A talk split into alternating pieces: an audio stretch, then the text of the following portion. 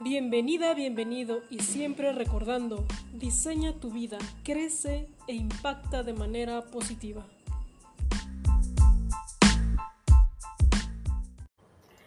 Hola, hola, bienvenidos, bienvenidas. Eh, es un gusto para mí poderte volver a saludar. Mi nombre es Aida Mora y bueno, estamos de nuevo eh, haciendo este tipo de entrevistas que a mí me encantan, me llenan de, de mucha energía porque los temas que tocamos son de mucho valor y las personas que están aquí transmitiendo estos mensajes para mí son tan inspiradores, son personas que me inspiran tanto a, alcanzar nuevos objetivos, a estudiar nuevas formas de relacionarnos. Entonces, este tema ha estado, híjole, va a estar muy, muy bueno cómo descubrir cuáles son los cuatro pilares de una relación amorosa y honesta. O sea, es algo súper importante porque a lo mejor no solo puedes tener estos cuatro pilares en una eh, relación de pareja, sino también lo podemos aplicar en la familia, que bueno, sin duda también surgen muchos conflictos, entonces va a estar muy bueno. Les voy a platicar un poquito de quién es nuestra invitada. Nuestra invitada se llama Aline Powell. Ella, eh, bueno, está ahorita viviendo en Veracruz, en Jalapa. Y bueno, tuvimos un podcast el año pasado o este año, ya no recuerdo muy bien, pero hablamos sobre los 11 principios para construir relaciones de negocios sólidas y duraderas. Entonces, ella está súper enfocada en todo el tema de cómo empezamos a generar conexiones entre los seres humanos. Y todo el tema de las relaciones de pareja, pues también es su fuerte. Y yo estoy muy, muy encantada de, poderla tener aquí con nosotros porque tiene muchísimo que aportarnos. De hecho, viene de una línea muy parecida, o bueno, estudiaron en la misma escuela, eh, de Isis León, a Isis León la entrevistamos la semana pasada, el, el final de, mayo. Entonces, bueno, ahorita vamos a estar con, esta Aline. Y bueno, Aline, déjame darte este, aquí entrada para que, bueno, comiences a platicarnos de ti. Listo, aquí estás. Perfecto. Hola, buenas noches. Tardes todavía. Tardes, tarde, noche. Tarde, noche. Oye, Lynn, platícanos un poquito de ti, eh, cómo es que comienzas con este proyecto, con este camino. Y bueno, también algo que quiero dejar eh, muy bien claro es que a veces que no nacimos con estos chips de aprendizaje, que tuvimos tropiezos y que hemos avanzado, ¿no? Pero ¿cuál ha sido tu comienzo? ¿De dónde viene Aline Powell?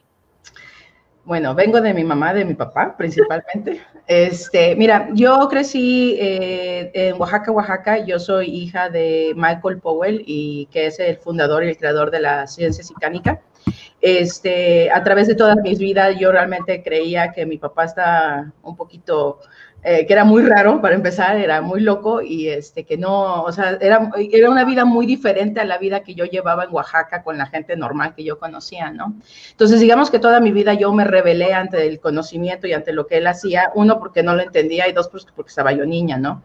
Conforme fui creciendo, este, yo a los 18 años me fui de mi, casa, me fui a vivir a Estados Unidos, yo comencé a vivir mi vida, todo ese tipo de cosas, hasta que llegué como a los 23, 24 años y tuve un incidente traumático bastante fuerte en mi vida, donde realmente me hizo comenzar a contemplar qué estaba yo haciendo, si yo iba a seguir trabajando como estaba trabajando de 8 a 9, de, todo el día trabajaba yo, y que cuál era el propósito de mi vida, ¿no? O sea, tuve como una crisis existencial gracias a, esta, a este evento que, que me sucedió bastante doloroso en mi vida no me gusta mucho hablar de ello todavía, pero tal vez en el futuro te platicaré un poquito.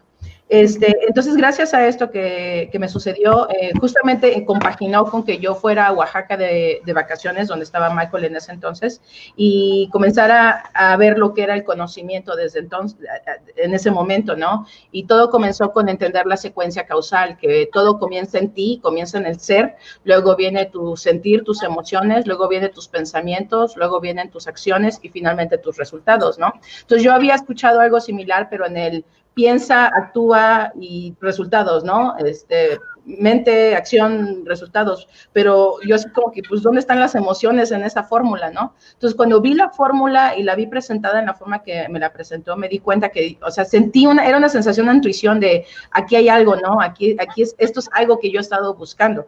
Entonces, este, seis meses después me había regresado a, a, Oaxaca con todas mis cosas, dejé toda mi vida en Estados Unidos y me uní a lo que era la escuela en ese entonces. Estamos hablando en el 2000 yo tenía 24, 25 años. Entonces, este, comencé a trabajar, este, primero comencé a estudiar los seminarios que teníamos en ese entonces, comencé a estudiar los libros, comencé a trabajar con Michael, este, comprendiendo cómo funcionaba la, la, la psicánica, la ciencia, y también comencé a dar terapias o lo que llamamos la tecnología de transformación de ser, el BTT, o el procesamiento, comencé a trabajar con personas aplicando este conocimiento, ¿no? Entonces, me fui entrenando como piloto. Ahorita ya tengo desde el 2000... Um, desde el 2005, que desde los 25 años de edad que, que, soy piloto, entonces ya tengo más de 12 años de experiencia. Este, a través de todo este tiempo, eh, regresando al tema de por qué estoy aquí, he tenido muchas oportunidades de tener relaciones de pareja, ¿no? Este, no, la, la, vida me ha dado con mucha abundancia en, esa, en ese aspecto. Entonces, eh, he vivido relaciones en diferentes formatos, en diferentes acuerdos, y yo era lo que solía llamar una monógama serial. ¿No? Ni bien terminaba una relación y yo ya tenía otro en, en, en la cola, ¿no? Como esperando, ¿no? Este, qué vergüenza.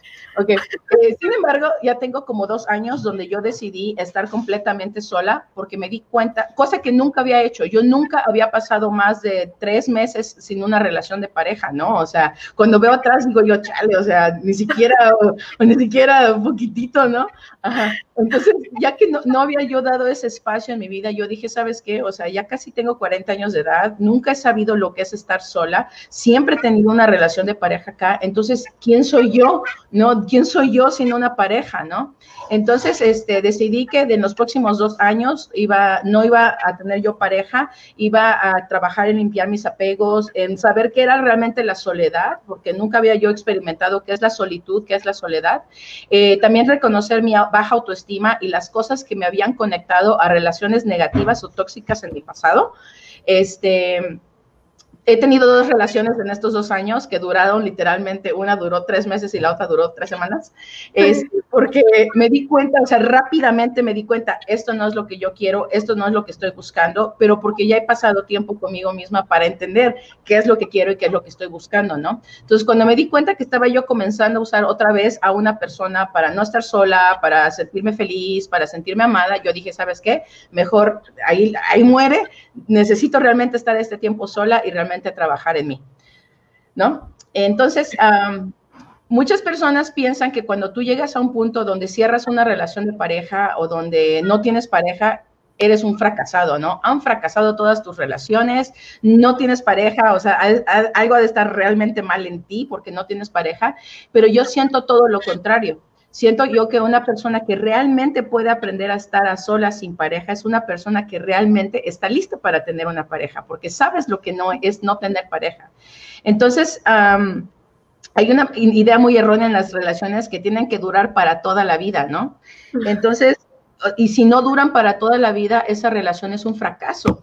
Y dices tú, o sea, pues o sea, pues tengo un chorro de fracasos en mi pasado, ¿no? Y, a, mí no, a mí no me gusta esa sensación, o sea, ¿cómo que no? O sea, yo no voy a llamar a las personas que yo he amado muchísimo, a relaciones con las personas que yo tengo que son amistades de toda mi vida, o sea, sí fueron mi pareja, pero primero fueron mis amigos, luego fueron mi pareja y luego regresan a ser mis amigos, ¿no? Entonces, el hecho de que la relación no haya funcionado para que dure toda la vida no significa que esa relación fue una, eh, un fracaso. Y eso es algo que para mí es muy importante cambiar, porque hay veces que puedes sacar, no, no hay veces, siempre puedes sacar excelentes lecciones, excelentes aprendizajes, excelentes cosas que no voy a volver a hacer y sobre todo uh, cosas acerca de mí que yo puedo desarrollar en mí para tener una mejor relación de pareja en la próxima ocasión. Claro, porque, por ejemplo, algo que siempre a mí me ha pasado es que si a lo mejor no estás en una relación de pareja, es como que, bueno, y vas a las reuniones sola, ¿no? Se supone, ¿no? Y, y ahí también viene como, Viene como también eh, la presión social de la familia de repente, entonces sí hay que lidiar como no solo el, el decir, bueno, estoy disfrutando mi soledad, sino que aparte tener esos comentarios de repente hace más complicada la cosa, ¿no?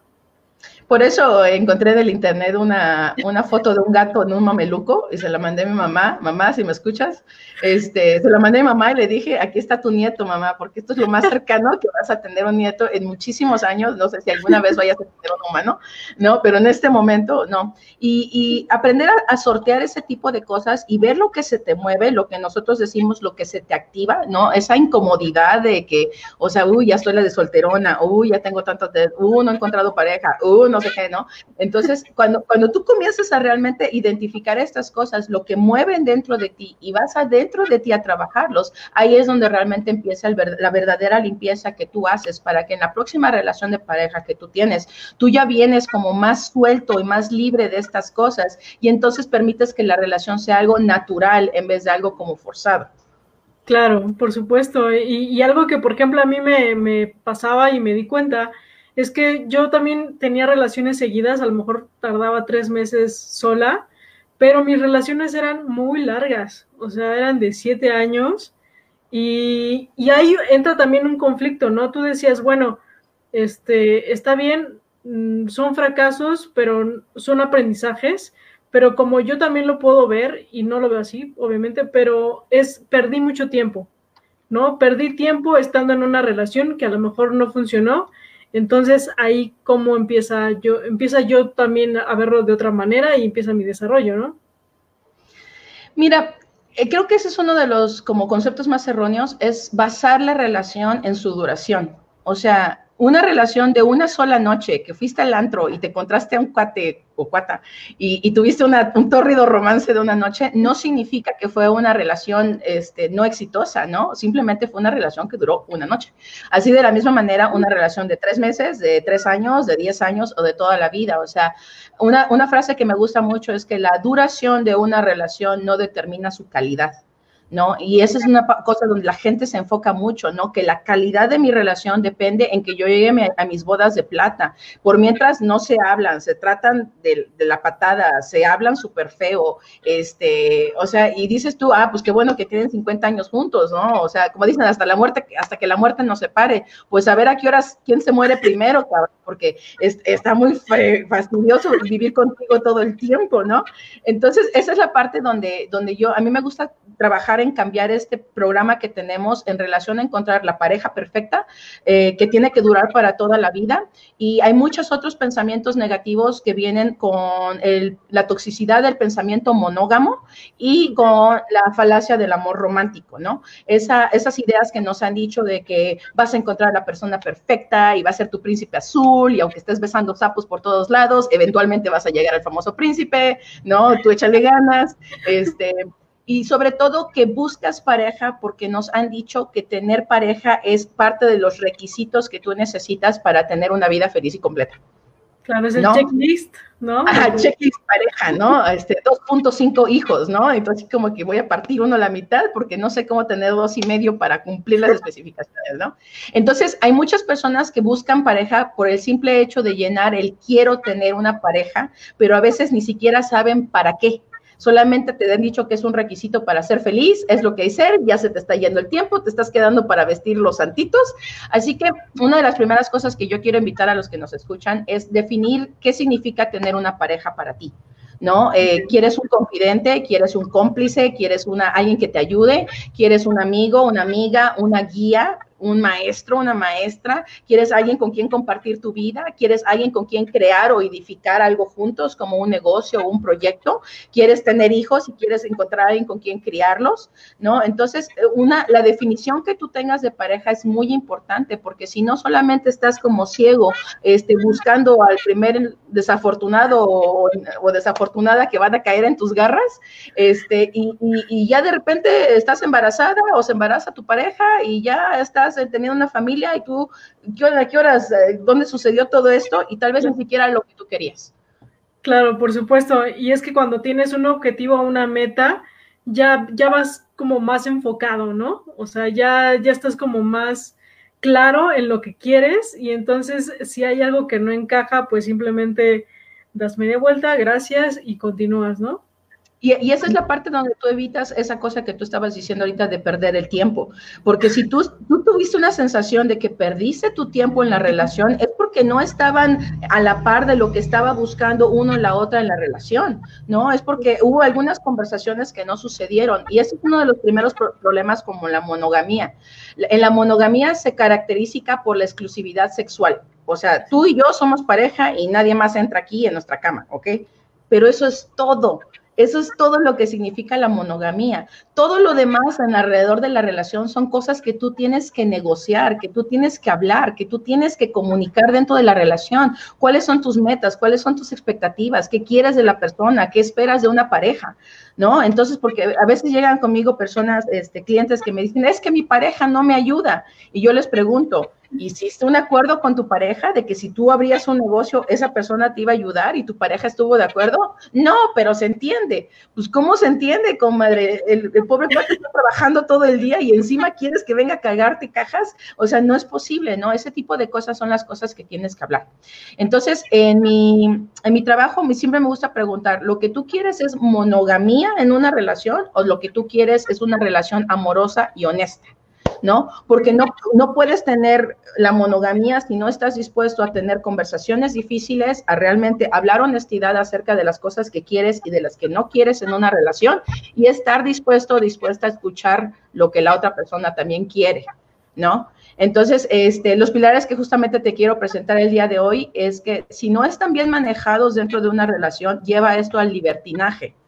Y observa cuántas relaciones de pareja ahorita la gente se pone cuernos por, que parecen como chayotes ya con tantos cuernos que traen, o sea, y de los dos lados, porque hay siempre los hombres infieles no sean mentirosas, ya sé que también ustedes le entran, ¿no? O sea, la verdad no es las mujeres o los hombres, o sea, todos somos, nos encanta poner cuernos, eh, nos cuesta mucho trabajo decir la verdad, nos cuesta mucho trabajo expresar quiénes somos y cuáles son nuestros deseos, hasta los deseos más oscuros, es, o sea, es, una vergüenza interna que se siente terrible, ¿no? Entonces, ah, hay personas que luego engañan y tienen sexo sin protección y luego andan o teniendo hijos o traen enfermedades de, de transmisión sexual a la relación, ¿no? Deja tú todas las mentiras, los engaños, las ocultaciones, eh, todo el drama que se crea, toda la negatividad que se crea en relación de una relación de pareja, ¿no? Entonces, mucho dolor, mucho sufrimiento, mucho drama. Y otra frase que me gusta mucho dice que tu relación de pareja debe de ser un refugio para la dureza del mundo, no otro campo de batalla. ¿No? O sea, tú ya vienes de chambear y trabajar y partirte aquí el queso con eh, ganándote el dinero de cada día y ahora llegas a tu casa a pelearte también con tu pareja y a tener una vida de fastidio y acostarte con alguien que huele feo y te cae bien, o eh, tal vez eres tú la que huele feo y no te caes bien, ¿no? Ajá, entonces una relación de pareja es un lugar donde se supone que vienes a disfrutar del amor, de la, de la conexión, del, del, intercambio de energía positivo, no otra persona con quien más venir a pelear en la vida. Claro, por supuesto, porque al final se supone que si estás formando un proyecto, pues lo vas a formar bien, ¿no? No, no en base a, a discusiones o a peleas. Y aquí algo importante que mencionaste son los acuerdos. Eso es súper importante y también eso yo lo tengo como, es como muy claro en mí porque en una relación de pareja, pues fui infiel, pero de verdad no podía dormir de la culpa que tenía. Se lo comenté y al final él lo aceptó muy bien, lo llevamos muy bien todo, tanto que se abrió la relación, ¿no? Porque la puedes abrir eh, a lo mejor solamente sexual o ya involucrar sentimientos con otras personas.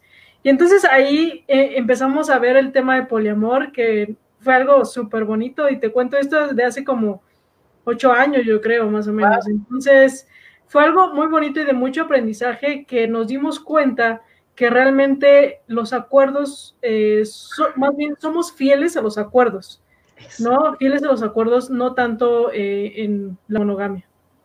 Justamente. Mira, me da como un alivio, un balde de agua fría platicar con alguien de eso así, porque generalmente a mí casi me excomulgan con trinchetes y, y ¿cómo se llama? Y fuego cuando comienzo a hablar de otros modelos de relación que no son la monogamia.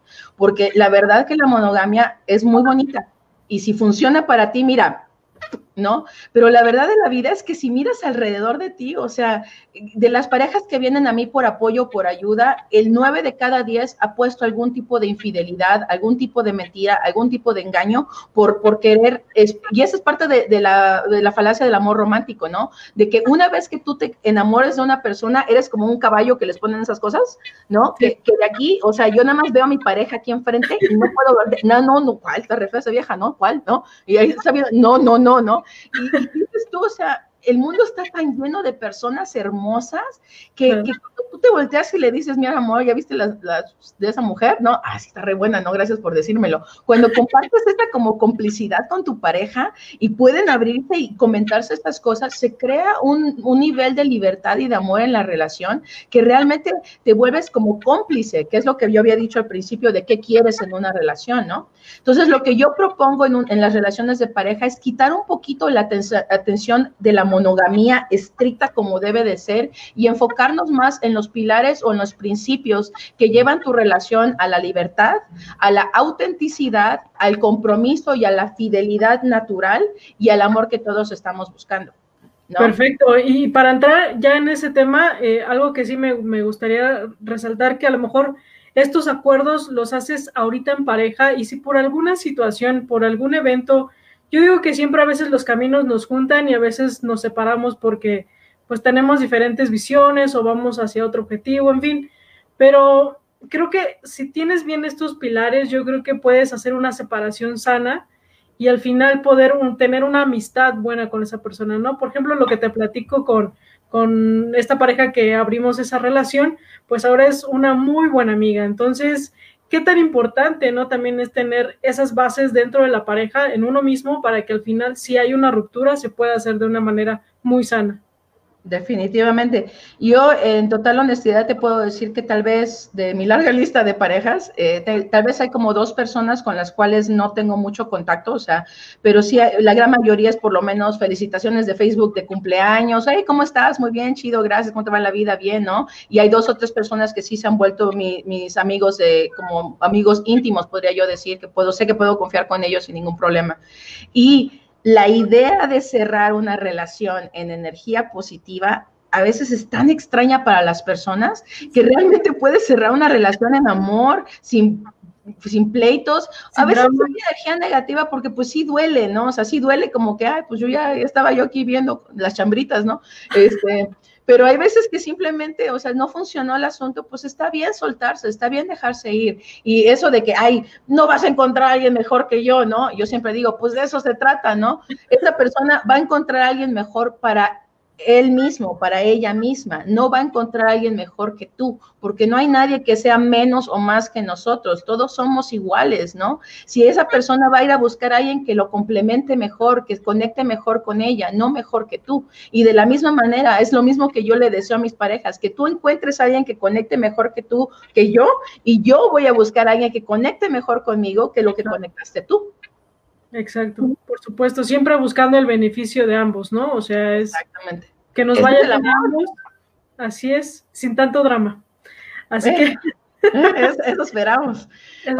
fíjate que hoy estaba trabajando con una amiga y me estaba diciendo que los, eh, salió dentro de la plática que los problemas que tú tienes al principio de la relación siempre van a ser los grandes problemas que tú vas a tener más adelante si no los manejaste bien en el principio. No, y así de, uh, ¿no? Eh, porque es la neta, o sea, cuando tú no hablas acerca de los principios, de los acuerdos, de la libertad, de la comunicación y todos estos al inicio de la relación, invariablemente va a ser lo que vas a tener problemas más adelante y van a ser problemones. Al principio son problemitas y como nos llevamos bien y estamos enamorados, es mucho más fácil ponerse de acuerdo que más adelante que te quiero matar y entonces ahora sí vamos a hacer acuerdos, ¿no? Súper importante. Creo que ahí se refleja un poquito el tema de la violencia, ¿no? Cuando tú empiezas a notar como algunas cosas raras al inicio de la relación, como que lo dejas pasar, ¿no? Pero justo es como darnos cuenta de esos como detalles, porque si no a la larga también justo pueden llevar muchos problemas. Buenísimo yo lo, e, eso se le llama en, em, en, el, narcisismo, se le llama estar en la neblina. Es como si tuvieras unos lentes eh, de la neblina donde tú no ves con claridad lo que está sucediendo. Yo la llamo la neblina del amor. ¿No? Cuando estás intoxicado por el enamoramiento con la otra persona, que, uy, esa persona puede echarse el pedo más apestoso y a ti te huele a flores porque la amas a esa persona y es perfecta y no tiene nada, nada malo y mira qué hermoso es, ¿no? Este, el otro día estaba viendo la foto de un ex y yo dije, uy, eso, eso me gustaba tanto, ¿no? Y yo dije, asuma que esa, esa neblina del amor estaba fuerte, dije yo, ¿no? Y esa es la cosa, no deja tú lo físico. Cuando ya estamos hablando de lo interno y estás viendo lo que se llaman las banderas rojas, así que te sale la banderita roja de, hey, no está siendo responsable con sus finanzas, no, con algo chiquito. Ahora imagínate, si tú te casas con esa persona y sigues con esa responsabilidad, luego tienes unos problemones de finanzas impresionantes, porque luego haces negocios, juntas cuentas de banco, este, tienes hijos, ¿no? Y, no, y no has manejado esas pequeñas cositas. Entonces, eh, los principios que te quiero dar el día de hoy es que que una verdadera relación amorosa y, honesta no depende de la exclusividad sexual, sino depende de la integridad dentro de la relación con la que se manejan ambas personas en la relación. Entonces, esta integridad tiene cuatro componentes de los que justamente quiero hablar contigo y voy a meter esto de los acuerdos dentro de estos componentes, ¿no? Perfecto. Entonces, el primer componente es la agencia. La agencia es la capacidad y la cualidad que una persona tiene de tomar acción. ¿no? Este, y esto tiene que entrar en la idea y a veces me cuesta mucho trabajo hacerle entender a las personas que nadie le pertenece a nadie, ¿no? Y, y la, nuestra lingüística no nos ayuda. Mi pareja, mi marido, mi esposa, ¿no? O sea, mi significa de mi propiedad, ¿no? Pero tienes que comprender que nadie es tuyo, nada más esa persona elige estar contigo.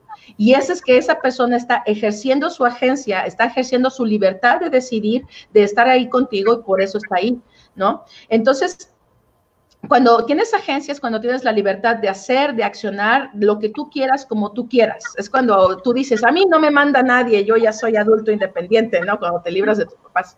Entonces, cada uno tenemos derecho a hacer lo que queramos, pero también tenemos derecho y la obligación de asumir las consecuencias de nuestras acciones. Y eso es lo que luego a las personas no les gusta. Ahí es donde entra el libertinaje. A mí, yo hago lo que quiera y a mí no me importa a ti, no me importa tus emociones y entonces pues vives también tus consecuencias negativas, ¿no? Entonces, tú tienes tu, la libertad de hacer tus propias decisiones dependiendo de lo que tú quieres, de lo que tú necesitas en tu vida. Tienes libertad sexual, tienes libertad emocional, tienes libertad de tiempo y tienes libertad de tu espacio, tenerlo como tú quieras. Ahora, es muy fácil decir mi libertad, lo que yo quiero. Pero a la hora de darle la libertad a alguien más de hacer lo que quiere, ahí es donde vienen los problemas, porque vienen las inseguridades, vienen los celos y viene el control, ¿no? Claro. Hay personas que tienen hasta problemas permitiendo que su pareja ame a alguien más, como a su familia. No sé si has escuchado lo de los hombres controladores que luego no permiten que la mujer vaya a visitar a su familia para nada, por ejemplo, ¿no? Así es. ¿No? Y, o la mujer de, ¿cómo que vas a ir a visitar a tu madre? La amas más que a mí, ¿no? es mi mamá, ¿no? O sea, amo a mi mamá. O, cómo se atrevió este canijo a ver una serie de Netflix sin mí, ¿no? Y eso es como que pues también puede ver Netflix sin ti, tiene dos ojos, es libre, ¿no? Entonces, aunque suene difícil de aceptar, es fácil tomarnos la libertad nosotros mismos, pero requiere mucho trabajo interno aceptar que la otra persona tiene el mismo derecho y permitirlo, ¿no? Este, entonces, tienes que comprender que ese derecho, esa agencia que tu pareja tiene, es la misma razón por la cual está contigo esa persona está escogiendo estar contigo, es libre de escoger, es libre de, ejercer su agencia como quiere y escogió estar contigo dentro de esta libertad. Y de ahí es de donde viene la verdadera confianza en la relación, donde tú confías que esa persona está contigo porque quiere, ¿no? Y, y, tú también estás con tu pareja porque quieres estar ahí. No estás ahí porque firmaste un papel, no estás ahí por obligación, no estás ahí por culpa y no estás ahí por miedo. Estás ahí porque tú lo estás eligiendo. Ese es el primer este, pilar, la agencia. Buenísimo, está, está muy interesante porque justo este proceso no es nada sencillo, no es como, o sea, obviamente nacimos libres y no, creo que es antinatural ser monógamos, yo sí lo veo. Entonces, de repente el decir, bueno, la otra persona también tiene que disfrutar su libertad y puede disfrutar su libertad, entonces, a mí me llevó un proceso psicológico ya de muchos años, entenderlo y así fue como también yo también empecé a ver todo esto de, eh, de las relaciones abiertas y de que no tiene nada de malo, al contrario, yo de repente ya empecé a decir, oye, qué padre que alguien pueda sentir tanto amor por ti como yo lo siento por ti, ¿sabes? Porque yo veo en la otra persona que es súper cálida, súper amorosa, súper buena onda y ese amor que a mí me llega, me gustaría que también otros lo pudieran este, tener y, y, es que es así de bonito, ¿no? O sea, el amor no es exclusivo, ¿no? Y eso me gusta ver de otras personas. Gracias, está buenísimo ese. Fíjate que, en regresando a eso de, la, de las relaciones abiertas y monogamía, yo no estoy a favor de ninguno ni del otro. Personalmente, mi opinión sí es que somos, eh, tu, tu corazón es como dicen, está lleno de departamentos. Para mí es un edificio de 60 pisos y tiene un chorro de departamentos porque amo a tantas personas que sería imposible decir, a ti no te voy a amar. ¿no? Pero porque yo, o sea, yo reconozco que mi amor es grande y que puedo amar y que me encanta amar a personas, ¿no? Pero dentro de, las, de los formatos o de las creaciones de relaciones, para mí, hay, hay, ciertas personas que yo he conocido que son muy felices en la monogamía y que realmente disfrutan su monogamía en relación de pareja. Y lo que yo quiero es que no importa el modelo de relación que tú escojas, lo escojas en mutuo acuerdo con la persona, porque realmente es lo que los dos quieren vivir y no se hagan patos o pensativamente se hagan bolas pensando que están entrando en un acuerdo donde los dos no están de acuerdo. Porque entonces, eh, eh, o sea, tú pones una máscara de sí, sí, sí, yo soy, soy fiel toda la vida. Y en cuanto te, te, distraes o te vas a ver Netflix, yo me voy con otra, ¿no? Esa es la parte donde yo quiero como ya dejar eh, un, un, buen precedente, que tienes que dejar de salir de esos dramas, tienes que realmente tener las el poder personal de decir la verdad y decir lo que quieres y aprender a negociar y aprender a expresarte y aprender a escuchar lo que la otra persona también te está diciendo y te está pidiendo. Y ese es el segundo pilar, la honestidad. La honestidad, wow, buenísimo. Oye, ahorita, ahorita antes de, ahondar más también en, ese tema, te quiero eh, decir los comentarios de las personas que están aquí. Araceli Macías nos dice hola, Ámbar Dorantes, hola. Arturo, Arturo Miranda, buenas tardes, gracias por compartir sus conocimientos. Namaste. Eh, Rosy Amparán, felicidades Aline, gracias por compartir tu experiencia. Ángeles Turín, soy tu fans. Mario Gómez Navarro, felicidades maestra. José Luis Gamboa, saludos maestra Aline, eh, un regalo escucharte. Gracias. Elena Jaime, exacto, todo el tema. Elena Jaime, gracias a esta bella he aprendido mucho de las relaciones y esto, eso y todo eso que dice es la neta del planeta. Eduardo Castillo también nos manda saludos. Eva Fernández, Rocío Vázquez eh, nos dice cuánta sabiduría. Y Alejandro Domínguez, qué chido escucharte, Aline. Saludos. Excelente. bueno, estábamos con esto de la honestidad y también como yo creo que también dejar muy en claro que este honestidad también con los acuerdos, ¿no? Si hay algo que a lo mejor uh, no te sientas a gusto o hay algo que no está empatando en ti, a lo mejor ser honesto y decirlo, ¿no? Y a lo mejor se puede llegar a otro tipo de soluciones.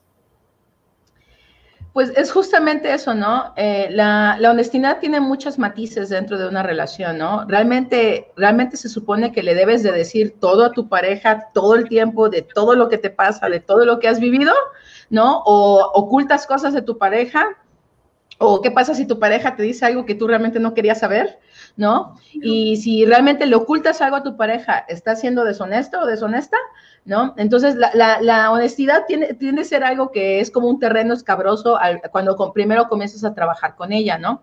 Este, entonces, una de las mentiras más grandes que hay dentro de la falacia del amor romántico es que eh, es uno muy, muy, muy importante, que es la expectativa de que solo vas a estar con una sola pareja el resto de tu vida.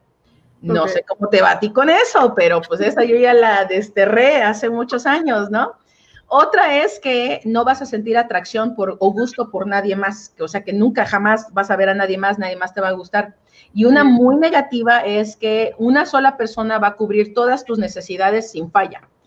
Chécate, esa persona tiene que ser tu mejor amiga, tiene que ser tu confidente, tiene que ser tu apoyo, tiene que ser tu guía, tiene que ser tu mejor amigo, tiene que escucharte tus dramas, tiene que ser tu terapeuta, tiene que ser tu amante sexy candente, tiene que ser tu príncipe azul romántico. o sea, es muy grande. No, ajá, pobre persona, o sea, de ser tu pareja es una super chamba, chavo, ¿no? O sea, hay que, hay que entrenarse para ser pareja, ¿no? Entonces, eh, este, estos son los programas, las ideas, como, si estuviéramos programado ahí dentro de nuestra cabeza todos los requisitos que una pareja tiene que cumplir en, nuestras vidas, ¿no? Y siempre decimos que debe de ser así. Entonces, cuando esa persona quiere ejercer su agencia y decir, sabes qué, el día de hoy no tengo ganas de escuchar tus, tus llantos y tus lamentos, háblale a tu terapeuta, ¿no? Y dices, no, pues tú eres mi pareja, ¿cómo va a ser que no me vas a escuchar? Si es tu deber, que no sé qué, ¿no? Ahí es donde comienzan a haber este tipo de problemas. Entonces, dentro de esta honestidad, que estoy diciendo, sí es bien importante reconocer las programaciones que tenemos dentro de pareja y a veces no las reconoces hasta que no comienzas a tener problemas acerca de una, cuando una programación comienza a chocar con lo que esa persona quiere hacer. ¿Ok? Entonces, si alguien tiene una necesidad que está fuera de esta programación, tiene la necesidad de mentir al respecto para lograr su, su, libertad. Y ahí es donde empiezan los problemas. En vez de yo hablarlo, negociarlo, como sé que vas a ir en contra de algo que tú piensas, entonces miento y oculto para lograr tener mi libertad y de todas maneras no enojarte o no lastimarte a ti. Mm. ¿Ok? Entonces, honestidad dentro de una relación significa que los dos miembros de la relación o más, y no sé si hay más miembros en una relación, pueden comunicar sus deseos, sus fantasías, sus necesidades, sabiendo que van a ser escuchados. Porque si no, ¿qué significa ser confidente si yo no puedo hablarte de, de las cosas que yo deseo, no? También, ¿qué significa que no vas a ser juzgado? Porque si no, ¿qué significa ser un amigo? O sea, a tu mejor amigo tú puedes irle a decir lo que tú quieras y el mejor amigo te escucha de, ah, no mames, a ver, platícame más, ¿no? Este, pero tu pareja no puedes irle a decir nada porque se pone de, puntas y sombrerazos, sartenazos. Entonces, ¿qué significa que mi pareja es mi amigo o mi amiga si yo no puedo ir a hablar con ella de, de una fantasía que estoy teniendo o un deseo que estoy teniendo o de que alguien me gusta, ¿no? Y también, este, ¿qué significa? O sea, que, que, que que no hay posibilidad de negociar. Entonces, ¿qué significa ser cómplice? Si yo no puedo venir contigo y negociar algún tipo de acuerdo o negociar algo, algo que yo quiero experimentar, ¿no? Entonces, ese es el, el reto mayor, aprender a ser honestos con lo que queremos. ¿No? Y esto es algo que a mí me costó muchísimo trabajo porque yo tenía mucho miedo a algo que se le llama en inglés slut shaming. No sé cómo se le llama en, en, en español, pero básicamente es cuando te tachan de puta por no decirlo de otra manera, ¿no? De donde yo digo, oye, yo tengo ganas de, tengo esta fantasía, ah, no, es pinche vieja asquerosa, ¿no? O sea, y tengo personas que me han dicho eso a mi cara, ¿no? Es así como que solamente lo estaba compartiendo. No, no, no lo quiero ir a hacer necesariamente, nada más quiero expresarte quién soy, lo que pasa por mi mente, lo que me prende. Y no lo puedo hacer porque tú inmediatamente vienes a juzgarme, a invalidarme y entonces mejor me callo y ya no te digo nada. Y pues yo veo aquí mi ex hamster por mí yo solita y no te invito yo a mi fiesta privada de uno, ¿no? ¿Ok? Entonces, en vez de poder expresar quién soy y poder decir quién soy y lo que quiero, comienzo a pretender que no me interesa nada de esas cosas, que no quiero, que no soy eso, y entonces estás viviendo una relación en ocultación, en mentiras, en no ser auténtico con quién eres. Entonces, dime, dime. ¿eh? Adelante, dime, dime. Entonces, tú necesitas saber mucha claridad quién eres y qué quieres dentro de la relación. Y tú tienes que estar de acuerdo con tus deseos más profundos. Tú tienes que aceptarlos, tus cosas, tus trapitos más escondidos, sin vergüenza, sin culpa, sin miedo, que tú mismo no te estés juzgando a ti mismo por tener estos deseos. Ahorita que ya estás volviéndose un poquito más abierto lo de los fetiches, lo de los kinks, eh, lo, todo el LGBT, donde las personas realmente ya se están abriendo a sus diferentes géneros y expresiones sexuales. O sea, tú tienes que conocerte lo que te gusta. Si te gusta que te amarren a un árbol, te den en nalgada, si te digan niño malo y eso te prende, o sea, que tú digas, ¿sabes qué? Eso me gusta a mí y, y, no tengo que esconderlo. O sea, obviamente no se lo vas a ir a platicar a todo mundo, ¿verdad? Pero si es tu pareja, pues se supone que mi pareja es mi cómplice, es mi amigo, es mi amante y, me va por lo menos a escuchar, ya, ya apoyarme a, a pegarme es otra cosa, ¿no? Entonces, poder expresarlo y saber que si la persona, si mi pareja no me apoya o no, no, no está de acuerdo con eso, tampoco me juzga y no me hace yo a que yo esté mal o equivocada por tener esos deseos. Simplemente es lo que, lo que yo quiero, lo que yo soy, aunque tú no me apoyes o que tú no te interese participar eso conmigo. Buenísimo, porque al final eh, de repente uno se puede sentir como que ya no pertenece a esa relación, como que ya no fluye y ya está siendo una persona que no es porque a lo mejor tiene, este, no sé, algún tema importante, en, ya sea en sexualidad o en algún proyecto, en algún trabajo o algo, pero ya no siente esa confianza, entonces ya no puede ser honesta, ya no puede ser ella misma o él mismo, entonces ya, se no conectas. Una ruptura, ¿no? Ahí como Sí, ya no conectas, es que me molesta la cosa, está, ya. Ya no conectas con la otra persona, porque eh, cuando tú pones, haz de cuenta que cuando tú pones una, una, escondes algo de ti, es como si pusieras una barrera, ¿no? Entonces, es una barrera invisible energética entre tú y la otra persona. Entonces, e, el amor significa conexión, significa fluir de ida y de vuelta. Entonces, cuando tú comienzas a poner barreras y distancias entre tú y la otra persona, deja de haber tanta conexión y deja de haber amor deja de haber esa, esa sensación de que yo puedo contar con esta persona, que yo estoy conectada e integrada a esta persona porque tú misma te estás alejando por tus ocultaciones y por tus mentiras. Entonces, si tú ocultas información, si ocultas deseos, si ocultas quién eres, sabiendo que ocultarlo podría afectar tu relación, estás en deshonestidad, estás en ocultación y es una forma de mentir. Ocultar la verdad no siempre es mentir pero ocultar algo que sí sabes que deberías de decir, eso sí es mentira. Buenísimo. Así es, así es muy fácil clarificar qué es la honestidad y qué no es la honestidad en la relación. Entonces, por ejemplo, una vez una pareja vino y me dice, ¿sabes qué? Es que yo quiero tener una relación con una mujer casada. Le digo, excelente. ¿Sabe su marido? No. Ok, le digo, pues yo estoy de acuerdo siempre y cuando el marido esté de acuerdo me dice, pues es que a ti no te afecta, a ti no tiene por qué afectarte que yo esté con una persona casada. Y le digo, sí me afecta porque yo soy, yo me vuelvo cómplice tuya de una falta de integridad, de algo que alguien sí debe de saber y yo no participo en eso porque es mi integridad y yo no voy a vender mi integridad por tu placer. ¿Correcto? Y entonces yo decido salir de la relación, pero porque yo estoy decidiendo que mi honestidad y mi integridad es más importante que el, disfrute o el, placer de otra persona. Claro, y también se vuelve algo muy importante el que, el que alguien que a lo mejor se encuentra en esa situación sepa decir que no o sepa realmente, es que al final, si no, también se vuelve un conflicto para ti, ¿no? Entonces, ¿te quieres generar un conflicto gratis? o no, ¿no?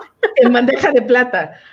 Es lo que digo yo. O sea, realmente hay, hay muchas veces que van a llegar personas a tu vida que vienen con una bandeja que te dicen, mira, esto es lo que yo te ofrezco. Y tú tienes que ver, es como que, pues estás chulo, sí me gustas, pero esto que me estás ofreciendo no va alineado con lo que yo quiero para mi vida, en integridad, en crecer de mis relaciones, lo que va con mi ser, lo que yo quiero experimentar. Y así que muchas gracias, esta bandeja está muy bonita, pero no va, no va conmigo. Y, y a veces sí tienes que probar un poquito, ¿no? Si, eh, si hay como un inicio de la relación, si puedes experimentar unas semanas, unos meses con la persona y rápidamente te puedes dar cuenta, pero por eso es la importancia de tú conocerte, tus prioridades, tus principios, qué quieres tú, cómo los quieres, para entonces cuando venga alguien dices, ah, esta sí, esta tiene más de las características que yo estoy buscando dentro de una relación, esta sí me interesa, venga, echa para acá.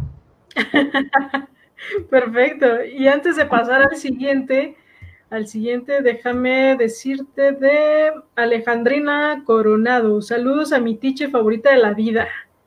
Besotes. Iris Domínguez Rosel, un placer escuchar tu sabiduría, hermanita. Igualmente, mi reina. Michelle Ríos, gracias por compartir tu amor y sabiduría. Te amo, maestra. Gracias, mi vieja. Nos manda Olimón, nos manda saludos.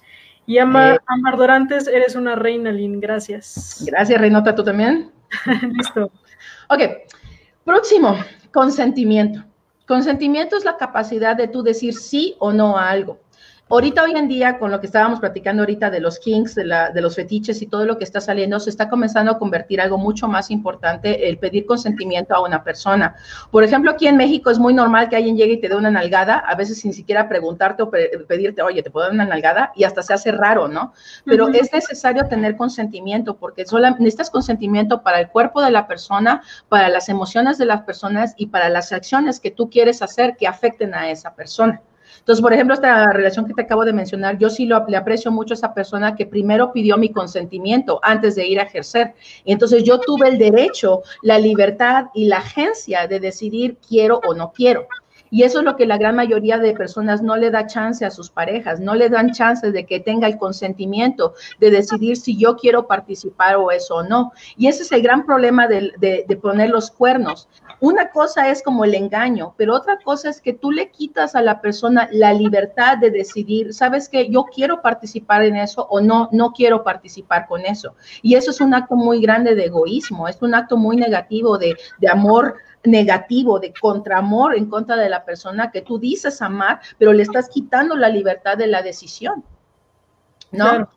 Entonces, hay muchas personas donde tienen mucho miedo a entrar a relaciones porque han sido muy heridas en el pasado o porque han sido muy lastimadas por otras personas porque justamente les han, les han robado esa oportunidad de tomar un consentimiento. Tomaste algo que no era tuyo, que era el consentimiento de esa persona e hiciste lo que tú quisiste con tu libertad, ¿no? Que realmente era libertinaje, ¿no? Entonces, dentro de una relación, tú tienes el derecho de decir sí o no a algo, igual que tu pareja tiene el derecho de decir sí o no a algo, ¿no? O sea, entonces yo vengo y te pregunto, te digo, mira, mi amor, yo quiero hacer esto, ¿qué te parece? ¿Le entras o no? Entonces tú tienes el derecho de decir sí o no. Pero si tú dices no, en mi libertad yo también tengo el derecho de decir, ok, puedo ir a probar esto con alguien más, puedo ir a vivir esta experiencia en algún otro lado. Si tú no quieres, no hay problema, lo acepto, acepto tu, no consentimiento, pero yo también tengo el derecho de experimentar. ¿No? Entonces ahí es donde se ponen las cosas escabrosas porque ahí es donde entran la negociación, los acuerdos. A ver, tú puedes ir a hacer eso, pero también tienes que comunicarme, tienes que seguir estos lineamientos y todo ese tipo de cosas. Mientras que en la monogamia, una vez que eh, tú das tu, consentimiento, significa que ya no puedes echarte para atrás porque tú ya dijiste sí y hasta que la muerte no se pare. Entonces, a ver quién se muere primero o te mato. Y observa que eso sucede en la vida. Primero te mato antes de dejarte ir. O sea, hay unas, unas, unas hombres y mujeres, él lo he visto parejo. Hay unas, unas personas bien enfermas que prefieren lastimar o usar a los hijos como una herramienta en contra de la otra persona con tal de no darles la libertad. ¿No? Entonces, si, somos realmente honestos, observa que, en, una tú siempre estás cambiando, todos los días eres una persona nueva, ¿no? Por más que digas, no, yo soy la persona de, misma de siempre, no es cierto, todos los días cambias, ¿no? Te cambias de calzones y eres una persona diferente. Entonces, tú no puedes decir que, tú y tu pareja van a ser la misma persona el resto de tu vida, tú vas a cambiar en un mes, en un año, en 10 años, y si es muy bonito y ideológico decir, ay, vamos a crecer juntos y vamos a ir juntos en el mismo camino, pero a veces no sucede de eso, ¿no? Entonces los problemas surgen cuando tú piensas que no tienes una opción de cambiar y tienes que acostumbrarte a las cosas como son, aunque no te gusten. Pierdes tu consentimiento porque tú dijiste, ya dije que sí, ya me fregué, ni modos, ¿no? Entonces hay personas que siguen en relaciones por culpa, ¿no? ¿Cómo, ¿Cómo, me voy a ir si tanto que me ha ayudado esta persona, ¿no? Por miedo, ay, no, no sé qué es estar sola, no lo soportaría, no voy a sobrevivir sin esta persona. Por costumbre, es que ya son 10 años, ya vamos a cumplir los 25, no, sé de qué materiales bodas de plata, de oro, lo que sea, ¿no?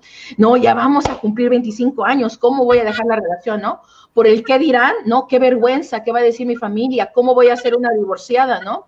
uh, ¿cómo voy a decir? O por intereses, ¿no? Ya construimos un negocio juntos, ya tenemos, es que los hijos, y no, ¿cómo, vamos a separar todo esto? ¿No? Mejor es más fácil seguir juntos y pues nos soportamos, este, pero pues no vamos a separar nada, ¿no? Sí, es muy difícil. Eh, no estoy diciendo que es fácil, es realmente muy difícil. Muchas de estas situaciones son muy difíciles, pero por eso tienes que hacer mucho trabajo interno para poder ir a, atravesar, ir a través de ellas, ¿no? Pero en todas estas situaciones tú estás poniendo el consentimiento en la situación, en la otra persona, en el negocio, en los hijos, y tú te estás poniendo en una posición de víctima que dices, yo no tengo capacidad ni, ni agencia de decidir sobre esta relación, soy la pobre eh, víctima, efecto de mi relación y no puedo, no tengo otra opción, pobrecito de mí, estoy destinada al martirio de este hombre borracho, ¿no? ¿No? Y dice, o sea, y, conozco personas que realmente pasaron toda su vida en relaciones súper negativas porque nunca tomaron el consentimiento de decir, ¿sabes qué?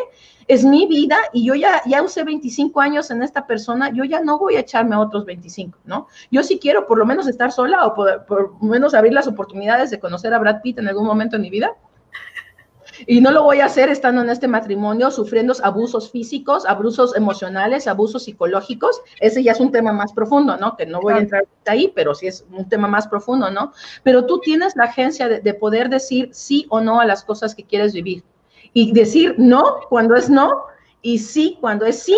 Porque luego hay personas que dicen, ay, pues me debiste haber adivinado el pensamiento, ¿no? Mi sí era no, mi no era sí, mi sí era tal vez, y mi, mi, tal vez era jamás, ¿no? Entonces, así como que, güey, di las cosas como las quieres, es sí, no, o tal vez, punto, ¿no? Pero he tenido algunas circunstancias con eso. No, y, y, es que expresarlo, decirlo en voz alta es también como dejarlo palpado, porque a veces creen que leemos la mente, ¿no? Y no es cierto. Entonces, siempre, siempre es importante esta parte del consentimiento. Algo que, no sé, ahorita me, me llegó a la, mente, es que, por ejemplo, en el mundo del BDSM, siempre hay como un checklist, bueno, hay como una lista de que esto es lo que sí, sí permito y esto es lo que no voy a permitir. Entonces, también es como muy, muy dejar en claro que el no es no y es no negociable, ¿no? Hay cosas que a lo mejor sí se pueden negociar, pero otras cosas que no. Pero esto también creo que eh, se puede aplicar a muchas partes de, la relación, ¿no? O sea, en realidad, ¿qué acuerdos sí vamos a, dejar claros y cuál va a ser eh, nuestro acuerdo? Así es. Hay una, me encanta eso, hay una plática en YouTube de Dan Savage, no sé si lo conoces. Sí. Es, es, uno de mis maestros de relaciones favoritos y se llama Las cosas que la gente monógama debe de aprender de los gays. ¿No? Y, o, las cosas que los gays les, les, deben heredar a los monógamos, ¿no? Y son una serie de, de, principios que tú necesitas negociar dentro de una relación, que cuando eres gay, o sea, de ley tienes que tú negociarlo antes de entrar en esa relación, no hay de otra. ¿No? Y de la misma manera el BDSM, ¿no? El BDSM, o sea, tú tienes que pasar un checklist de estoy de acuerdo, estás de acuerdo, si estás de acuerdo, cuál es tu palabra segura, no es tu palabra segura, o que quieres esto, no quieres esto, y haces toda la previa negociación antes de siquiera darse un besito. Pero en la monogamía o en las relaciones tradicionales no hacemos eso, o sea, simplemente como burros y mecate entramos a la relación y, y cuando te des cuenta, o sea, en qué momento dije que sí, chale, o sea, y te agarra todo como, ¿cómo se llama? Este, como siervo en primavera, así como que, ¿qué pasó? Porque no negociaste, no hablaste y no dijiste. Y por eso es tan importante el consentimiento. Y si tú me estás escuchando, yo te quiero invitar a que pongas a estudiarte un poquito, aunque no te interese el BDSM, ponte a estudiar las, los acuerdos que se hacen en las relaciones de BDSM. Y aunque no seas gay, ponte a ver, busca este video que te digo, si, si me, pues lo voy a buscar en YouTube, aunque está en inglés desafortunadamente, pero este cuate da unos puntos tan importantes dentro de las relaciones de pareja que para mí es así como que ponte a estudiar acerca de cómo los gays crean sus relaciones, porque tú puedes crear una relación mucho más exitosa si aprendes un poquito de los gays. Sí, por supuesto. y antes, de pasar al siguiente, te platico que Eduardo Castillo, creo que mi libertad termina donde empieza la del otro. Alina Castañeda, se lo voy a poner a mi marido, porque cuando le platico cómo yo veo las cosas y la libertad de poner, de proponer cosas en la relación, le platico que él también puede proponer y decir que quiere en la relación, se pone rojo y solo se queda pensando. Ah, Amparán dice la monogamia y entre paréntesis no necesariamente es dar palabra hasta que la muerte nos separe, también puede ser un acuerdo de día a día, de renovación constante, de libertad y si se acaba el ciclo, muy agradecidos. Así es. Y pues bueno, vamos al siguiente, siguiente, Aline, esto está buenísimo. Gracias a todos por sus comentarios. Ok, el cuarto y último es la compasión y el perdón. Ok, es, estos son fundamentales en una relación, ¿no? Porque es muy fácil tomar los tres anteriores, la agencia, la honestidad y el consentimiento, y manipularlos y terminar lastimando a la otra persona, ¿no? Pues sí, me fui con otra, pero pues yo soy libre, ¿eh? Yo soy libre, soy pájaro como el viento, ¿no? A mí no me, nadie me detiene. O viene y te dice, ¿sabes qué? La neta es que subiste mucho de peso y estás media gorda y pues como que ya no me atraes tanto, ¿no? Y pues, ok, gracias por tu honestidad, pero hay formas de decir las cosas que no son tan hirientes, ¿no? Entonces, hay personas que ignoran un concepto muy importante que se llama la responsabilidad afectiva, ¿no? Donde tú cuando tú estás en una relación, también es tu responsabilidad cuidar el bienestar de la otra persona, cuidar sus emociones, cuidar, eh, porque tú dices que la amas, ¿no? Y, y, y, no, y cada, cada uno de nosotros somos 100% de responsables de nuestras emociones. Esto es uno de los primeros principios que te vamos a decir en la psicánica. Pero si tú estás en una relación de pareja, tú también eres responsable de no afectar directamente a esa persona como con malicia o como para chingar o como que, ay, no me di cuenta, ¿no? Ah, porque tú estás diciendo amar a esa persona, entonces tienes que buscar la manera de también lograr tu agencia, lograr ser honesto, lograr dar tu consentimiento o retirarlo si es lo que tú deseas, pero de una manera amorosa que disminuya el impacto de tus acciones sobre la, otra persona. ¿no? Ajá. Ok, entonces, este, hay personas que eh, utilizan honestidad, la agencia y el consentimiento como armas, ¿no? Se descudan detrás de ellas en vez de realmente ser compasivos. Y esto otra vez es una forma de egoísmo, que es lo opuesto del amor, ¿no? Cuando dices, a mí solamente me importa mi felicidad, mi satisfacción, lo que yo quiero, pues ahí total, Aline me dijo que somos 100% egoístas y pues ahí te la pelas, lo siento mucho, sorry, este, yo soy 100% egoísta y soy responsable de mis emociones y como tú eres responsable de tus emociones, pues qué lástima, vete a procesar porque pues pobrecito, ¿no? Ajá, este, entonces, entonces, la compasión es uno de los pilares esenciales para poder llevar todos los anteriores a cabo, ¿no? Cuando tú vives una relación en compasión, estás porque amas a esa persona y porque esa persona te ama y porque tú te sientes amado o amada por esa persona. Entonces, ambas personas o más dentro de la relación eh, operan en la mentalidad de ganar, ganar. Si yo gano mi libertad, también esa persona tiene que ganar su libertad o tiene que ganar algo a cambio, ¿no? ¿Cuál es tu necesidad, mi vida? ¿Tú qué necesitas? Si yo hoy en la noche me voy a ir de juerga con mis amigos, ¿qué te parece si el fin de semana tú y yo pasamos una noche juntos viendo tu película de viejas favorita? ¿No? Tú ganas y yo gano. ¿No? Entonces, esa es, esa es compasión, ese es hacer un acuerdo mutuo. También buscas el bienestar y la felicidad de tu pareja, pero también de tus hijos y también de tu familia. O sea, es, parte de la responsabilidad afectiva que tenemos todos, ¿no? Tú expandes tu capacidad de amar para que incluyas a las demás personas que tus acciones también van a afectar. Entonces, un concepto que recientemente escuché que me gustó mucho es que cuando tú entras a una relación tienes que entrar en una experiencia de aplicar un preperdón, de que tú tienes que saber que esa persona va a meter la pata y tú también. ¿No? En algún momento alguno de los dos va a mentir, alguno de los dos va a hacer alguna babosada, alguno de los dos va a estar ahí chateando con alguien que no debe y, y te van a cachar, ¿no? Y, generalmente las personas dicen, ese es el fin de la relación y ya no quiero volver a hablar contigo y se acabó, ¿no? Pero ese es donde entra el preperdón, donde tú ya sabes que somos seres humanos, todos los vamos a cajetear en algún rat, en algún momento. Y cuando tú te predispones a preperdonar a esa persona, obviamente, te hizo una mega fallota donde te estafó y te robó toda la herencia familiar, pues obviamente no lo voy a perdonar, ¿no? Ahí sí hay límites, ¿no? Hay, hay que entender que hay gradientes, ¿no? Pero vamos a decir que esa persona, ¿sabes que Llegó tarde o esa vez este, estuvo hablando con su ex de una manera un poco candente y pues tú no estás de acuerdo con eso, pero tampoco lo negociaste, tampoco hablaste que eso estaba fuera de la mesa, que no podían hacer esto, pues entonces tienes que estar dispuesto a preperdonar las cosas de esas personas, sentarte a hablar con ella y realmente a clarificar y rehacer acuerdos, ¿no? ¿Ok? Entonces, eh, cuando estás eh, buscando ser honesto, buscas vivir, eh, decir tu verdad de una manera responsable y amorosa. O sea, de la mejor manera que la puedo decir, esto es quien yo soy, me estoy presentando ante ti y lo buscas decir antes de que afecte o que salga a la luz en la relación o se te descubra de alguna manera, ¿no?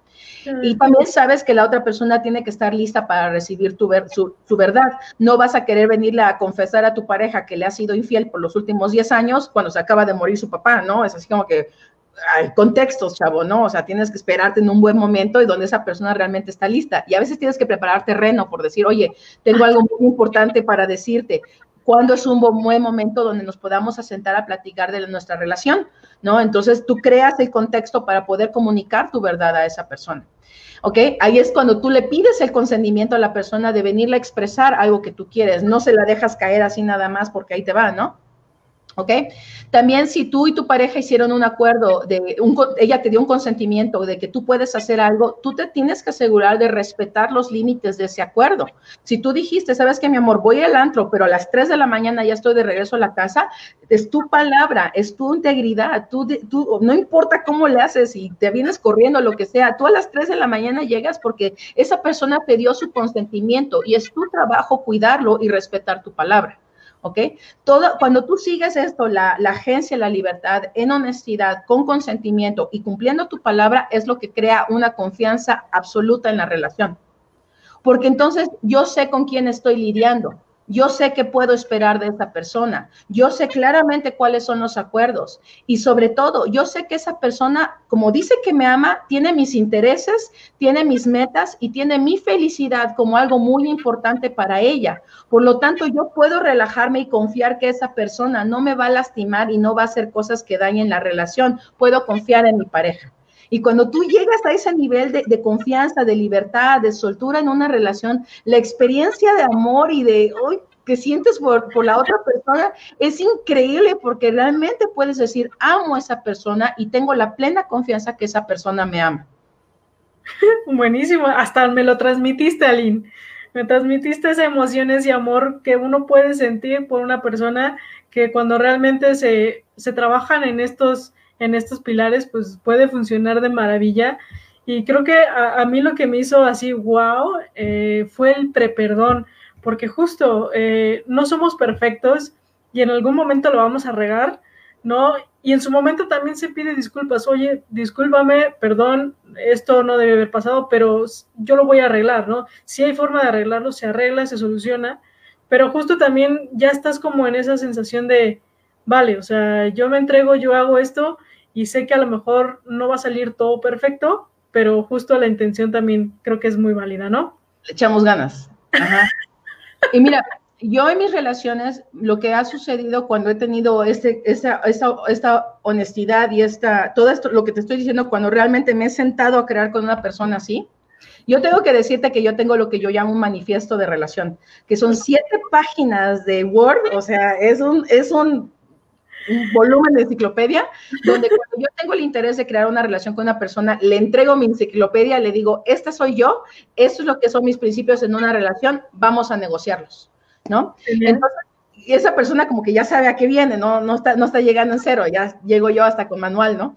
Este, entonces, cuando yo he tenido una, eh, relaciones de pareja, ya me he pasado en varias, en varias relaciones, y llegamos a un problema, a, algo bajo, digamos, y podemos solucionarlo con limpieza, con perdón, con honestidad, con humildad, con reconocimiento, todo eso, el despegue que tiene la relación, y, y o sea, la relación estaba aquí al principio y bajó a cosas muy negativas y muchos problemas. El despegue que tiene es totalmente a otro nivel de amor, de integración, de unión, de felicidad o sea, es, es, o sea, ni parece la misma relación, pero porque cruzamos el fango los dos juntos, porque no era yo contra ti, éramos tú y yo en contra del problema. Y eso es lo que la gente se olvida, ¿no? O sea, tú me vuelvo mi enemigo de mi pareja porque no está haciendo lo que quiere, porque está haciendo un desmadre de la relación, no cumple sus acuerdos, en vez de a ver, sentarnos y ver, ¿nos interesa estar juntos? Sí, ok, vamos a movernos hacia el resultado de la relación, no a estar peleando uno con el otro. Buenísimo. Creo que, hijo, le has dado mucho, mucho que pensar porque ¿quién, quién tiene un ese, quién tiene ese manifiesto? Nadie, ni siquiera yo. no, pero pero sí, es súper importante, es súper valioso porque ya, ya entiendes que esto va en serio, que va bien y que, que está con bases, ¿sabes? Que hay bases que están formando esta relación y que lo vamos a hacer con amor, con paz y con mucho perdón también. Entonces creo que ha sido increíble. Este, mira, Ahora, dime, dime, dime. No, dale, platícame quién está ahí, este, mandándome besitos. Eh, Ámbar Dorantes dice, a la madre, el perdón es lo más difícil, pero ya me tocará tomar responsabilidad. Gracias, Aline, por tanto. Susana Barizábal, eso, se ríe, eso, eso me lo han aplicado, lo de excusarse en yo solo soy responsable de mi felicidad, así que hago lo que quiero. Fue hace años y no sabía lo que era la responsabilidad afectiva y me chamaquearon bien bonito. Verónica nos dice excelente tema. MB Lau, eh, me encanta aprender todo esto. Besos a Lynn Power Maldonado, excelente. Oli, gracias hermosa por compartir. Luz, love you. Karina, hola. Ana Bravo, muchas de las veces la gente no está preparada para acordar antes de iniciar una relación eh, Quique dice, no. Alejandrina Coronado, eh, rola el manifiesto, se ríe. Karina Jiménez, totalmente de acuerdo, listo. Entonces, ¿qué nos ibas a decir, Aline? Nada más para cerrar toda esta parte de los principios, yo sé que suena muy bonito y suena un poquito hasta, hasta cierta forma como utópico, ¿no? Así como que, ah, sí, qué chido, ¿no? Requiere un chorro de trabajo. O sea, yo no llegué aquí eh, así como que ayer te estoy platicando, ya aquí trae, ya estoy, ¿no? Yo he tenido muchos años de trabajar, he pasado muchas horas en ese manifiesto y después me siento a negociar con la persona cada vez que inicio una relación con el nuevo manifiesto. Este, he hecho mucho trabajo en mi autoestima, he trabajado mucho en mi ser, en mi amor propio, en mi amor, en mi amor hacia mí misma como soy, en todas mis partes ocultas y tenebrosas que tengo por ahí. También he tenido que aprender comunicación, he tenido que aprender negociación, he tenido que aprender eh, también, ah, hay un libro que se llama Los, Los cinco lenguajes del amor de Gary Chapman donde habla mucho acerca de que tal vez mi lenguaje del amor, me gusta que me den regalos y yo cuando me dan regalos me siento amada, pero tal vez tú, Sai, te gusta que a ti te hagan de comer, ¿no? O que te atiendan, que te hagan actos de servicio. Entonces yo aquí estoy esperando a ver qué pinche día Sai, llega Sai con mi regalo y Sai está esperando a ver qué día voy a hacerle de comer y las dos estamos esperando demostrarnos nuestro amor porque no sabemos qué, quién es la otra persona y qué le gusta, ¿no? Entonces como dijo alguien ahí en los comentarios, ¿no? Este, alguien no quiere sentarse a negociar esto en la relación, yo no entro en una relación si yo no he hablado nada de esto con una persona. Ni madres que me vas a ver en una relación si, si yo no por lo menos he, he, dicho mis principios de honestidad, lo que yo espero de la relación, lo que yo traigo a la relación, lo que yo traigo a la relación, ¿no? Entonces, estas cosas requieren mucha honestidad contigo mismo y realmente reconocer que hay que trabajar en ti, en tu ser. ¿No? Entonces, de todas estas relaciones que has tenido tú en tu vida, yo te quiero invitar a que hagas como un inventario de las cosas que consideras que fallaron dentro de las relaciones y, veas qué tengo yo que trabajar en mí, qué me atrajo a mí a esa persona, ¿no? ¿Qué, qué, fue lo que, dónde yo no puse un alto o dónde salió una bandera roja ahí restregándoseme en la cara donde, que yo no la quise ver, que necesito como apuntar en mi manifiesto para que ahora en adelante, en cuanto sale uno de estos problemas, yo ya no le entro. Aquí hacemos un stop, un, un alto a la relación, ¿no? Entonces, hace rato, al inicio vimos todas las características que yo quiero dentro de una relación, ¿no? Que sea mi cómplice, que sea honesto, que sea candente, que sea sexy, que haga ejercicio, que bla, bla, bla, bla, bla. ¿Cuántas de estas cumples tú? Claro. Porque es bien fácil decir, ah, mira, ahí está Brad Pitt, yo quiero estar con él, pero soy yo una mujer, una persona que va a traer a esa persona que yo tanto quiero. Ese es el secreto de una buena relación, ¿no? Entonces, lo que yo te quiero invitar es a ver a todas tus relaciones que se han terminado con los lentes de la compasión y digas, ¿sabes qué? ok, estas son las cosas que yo pude haber hecho mejor, estas son las cosas que yo necesito aprender dentro de la relación, estas son las cosas que yo necesito mejorar dentro de una relación, para que la próxima vez que venga un incauto o una incauta digas, mira, ya estoy más trabajadito, ya tengo mi, visión de pareja y mi visión de quién soy, que es una forma de decir el manifiesto también, ya, ya sé quién, a quién estoy trayendo, ahora platícame, ¿quién eres tú? Enséñame quién eres tú. ¿No? No voy a estar con los ojos de neblina del enamoramiento. Yo ya sé que el enamoramiento pasa y que necesito comenzar a conocer quién es realmente esa persona. Como recientemente tuve una cita por internet, porque gracias a la cuarentena, pues no los puedes ver en vivo, y, le digo que, le decía a este chavo que mi última relación, la neblina duró como un año y medio. Me hizo un año y medio, me dice yo a los tres meses ya sé que si voy a estar con esta persona, no, yo sé que, uy, perdón, no me vale portarme bien, ¿no?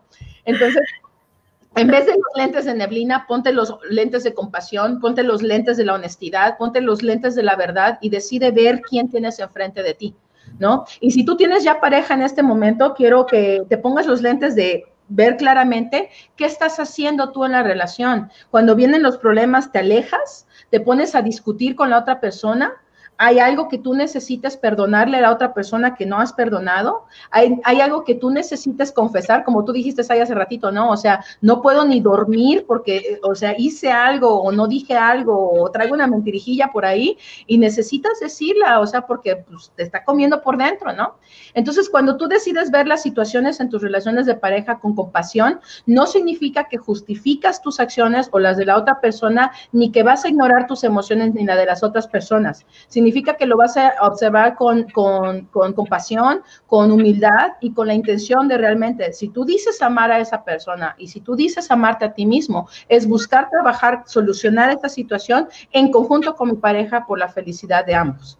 Y eso significa que si tú también ya no quieres seguir en esa relación, también depende de ti tomar la decisión de salir de ahí porque hay muchas personas que conozco que están ahí esperando a ver a qué hora se harta, a ver a qué horas me manda el carajo, ¿no? Y tú estás ahí desperdiciando tu tiempo porque te hace falta el poder personal de decir, ¿sabes qué? Se acabó, no más. Wow. ¿Ok? Entonces, todo lo que te acabo de decir, como dije hace ratito, suena un poco utópico o así como que, ay, sí, qué bonito suena, ¿no? Este, y suena como mucho trabajo, lo es, es mucho trabajo, es mucho trabajo interno. ¿No? Y por eso nosotros tenemos la tecnología de transformación de ser para que tú vayas a trabajar en tu ser, a trabajar en tu autoestima, a trabajar tu, en tu deshonestidad, porque esa es una muy grande para todos, ¿no? Pero lo que yo te estoy dando es una visión hacia dónde puedes moverte. Porque si no salimos de los cuentos de hadas, del vivieron felices para siempre, ¿te has dado cuenta que los cuentos de hadas de vivieron felices para siempre siempre se acaba que se, cuando se casan? Así es. No hay ninguna, ninguna de ellas, creo que la de Shrek nada más, ¿no? Que, que, te, que te dicen qué pasa después del matrimonio. Y ahí es donde realmente empieza la relación, ¿no? Entonces, si no salimos de las historias románticas donde se glorifican las mentiras, los celos y el control sobre otra persona, ¿por qué suena tan descabellado crear una relación como la que yo propongo, donde realmente diga, ¿sabes qué? Esto es quien yo soy, esto es lo que yo quiero, tú dime qué quieres, estoy dispuesto a escucharte. ¿Por qué no trabajar por una relación? En el verdadero amor, en una verdadera honestidad, ¿por qué no realmente conocer a la persona con la que dices amar, realmente conocerla de pe a pa y, amarse por quienes son, en vez de estar poniéndose una máscara, fingiendo que no son lo que son, ¿no? Claro, por supuesto. y justo, justo a eso eh, te quería preguntar, Aline, porque todo esto que nos estás hablando, todo este eh, cambio, ¿no? Que has tú hecho, porque obviamente todo, toda la base es conocerse a uno mismo, ¿no? Entonces, ¿qué programas tienes tú? ¿Dónde podemos aprender más de ti? ¿Dónde eh, te podemos encontrar? Digo, para que también podamos nosotros hacer ese manifiesto y tener muchas mejores relaciones afectivas. Mira, nunca se me había ocurrido hacer un curso acerca de mi manifiesto. Ese siempre ha sido un, este, un documento muy privado mío este, porque pues a mí me sirve, gracias, ¿no? Este, eh, mira, justamente en este momento estoy en el, en el transcurso de crear un, un, un curso de autoestima donde no nada más de, ay, sí, ámate y abrázate y date un besito al espejo, porque pues suena bonito, pero eso no sirve. Sirve muy poquito, ¿no? Este, realmente estoy haciendo, estoy haciendo un curso donde te doy ciertos tipos de acciones que tú puedes hacer para comenzar a trabajar efectivamente en tu, en tu autoestima, eh, que incluye como meditaciones, procesos, inventarios que tienes que ir haciendo y listas de acciones de, ok, ve y haz eso ahora, ¿no? Ok, para comenzar a trabajar tu autoestima. Todavía lo estoy creando, así que todavía no está listo, pero cuando esté listo lo puedes encontrar en mi página de Facebook. Y eh, si te interesa saber más sobre la psicánica y todo el, el, el BTT, que, perdón, el TTS, que es la tecnología de transformación de ser, BTTS en inglés. Este, entonces puedes ir a estardespierto.com e ir a nuestro portal Teo, donde es una, un lugar donde tú puedes inscribirte y mensualmente este, pagas una cuota mínima por tener cursos, meditaciones, podcasts este, y cosas donde tú puedes ir aprendiendo cómo aplicar la psicánica a tu vida. Vale, perfecto. Entonces, eh, ya saben, chicos, eh, bueno, la página obviamente de, de Alimpa la voy a dejar aquí también en la descripción. Y para seguirte también en tus redes sociales, en Instagram, en Facebook, y estar pendiente de este curso que seguro va a ser magnífico, va a ser increíblemente buenísimo. Yo, yo estoy emocionada, ¿no? Porque también eh, justo es, es poder crecer, crecer más como personas, crecer más para entonces lograr tener mejores relaciones y no solo en el amor, sino en el trabajo o en cualquier otra área, ¿no? Creo que te ayuda muchísimo, muchísimo. Entonces, nada más te mando aquí unos saludos de Iris Domínguez, deberían hacer otro también de cómo aprender a hacer acuerdos. Ok, Mir Veláez, Velas, wow, información que vale oro, gracias. Eh, Alem Casper, qué gusto escucharte, gatito. Eh, Rosa, Gloria, Gloria. Muchas felicidades, felicidades, hermosa maestra. Eres muy sincera, honesta y le imprimes tu energía positiva al compartir tus conocimientos y experiencia. Mi gratitud infinita. Eva Fernández, gracias, muy interesante información. Ámbar, gracias, Aline. Eh, y Ana Bravo también nos manda gracias. Dice Ángel Esturín que te conoció. Ah, no sé, pero que ahí te conoció. me suena su nombre, entonces estoy segura que la conozco también. Sí, Ángel Esturín. me encanta tu energía y tu compartir. Muchas gracias. Gracias y, no, gracias a ti, Aline, por, por este espacio que realmente estoy muy agradecida. Y algo, fíjate, que, quería resaltar en este tema de las relaciones es que estas relaciones que yo terminé bien, eh, siempre fue justo como en compasión, en perdón, y al final yo me acuerdo que siempre les agradecí, siempre les agradecí por todos los momentos bellos y malos, porque siempre crecí, o sea, siempre eh, hubo un crecimiento constante dentro de la relación y eso siempre se los agradecí y le estoy agradecida totalmente porque, no sé, me hicieron ser la persona que ahora soy, ¿no? Y aguas con la ganona o ganón que va, viene después porque es el que recibe todos los jugos del pasado. Mira, mi, gran maestro Ángel González dice que si algo negativo te sirve para crecer, realmente fue negativo.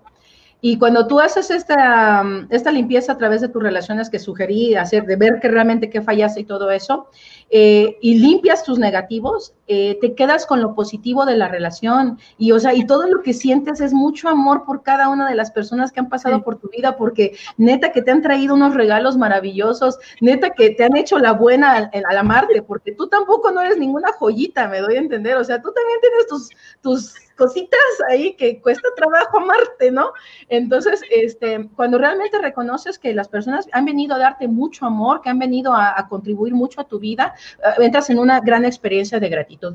Entonces, para resumir todo lo que dije el día de hoy, quiero decirte que es como un tipo de decisión que tú tomas, que dice, decido crear una relación en amor y honestidad, donde mi pareja es libre de hacer lo que quiera porque elige estar conmigo sabiendo ambos todo lo que necesitamos uno del otro y dando nuestro consentimiento de seguir juntos, porque ambos estamos actuando en el bienestar uno del otro desde nuestro corazón, porque el amor es libertad y es responsabilidad. Y para resumirlo todavía más, sin agencia no hay libertad, sin honestidad no hay autenticidad, sin consentimiento no hay compromiso y sin compasión no hay amor. Esos son los pilares. Buenísimo. Muchísimas gracias, bravísimo, bravísimo. Gracias, gracias a ti.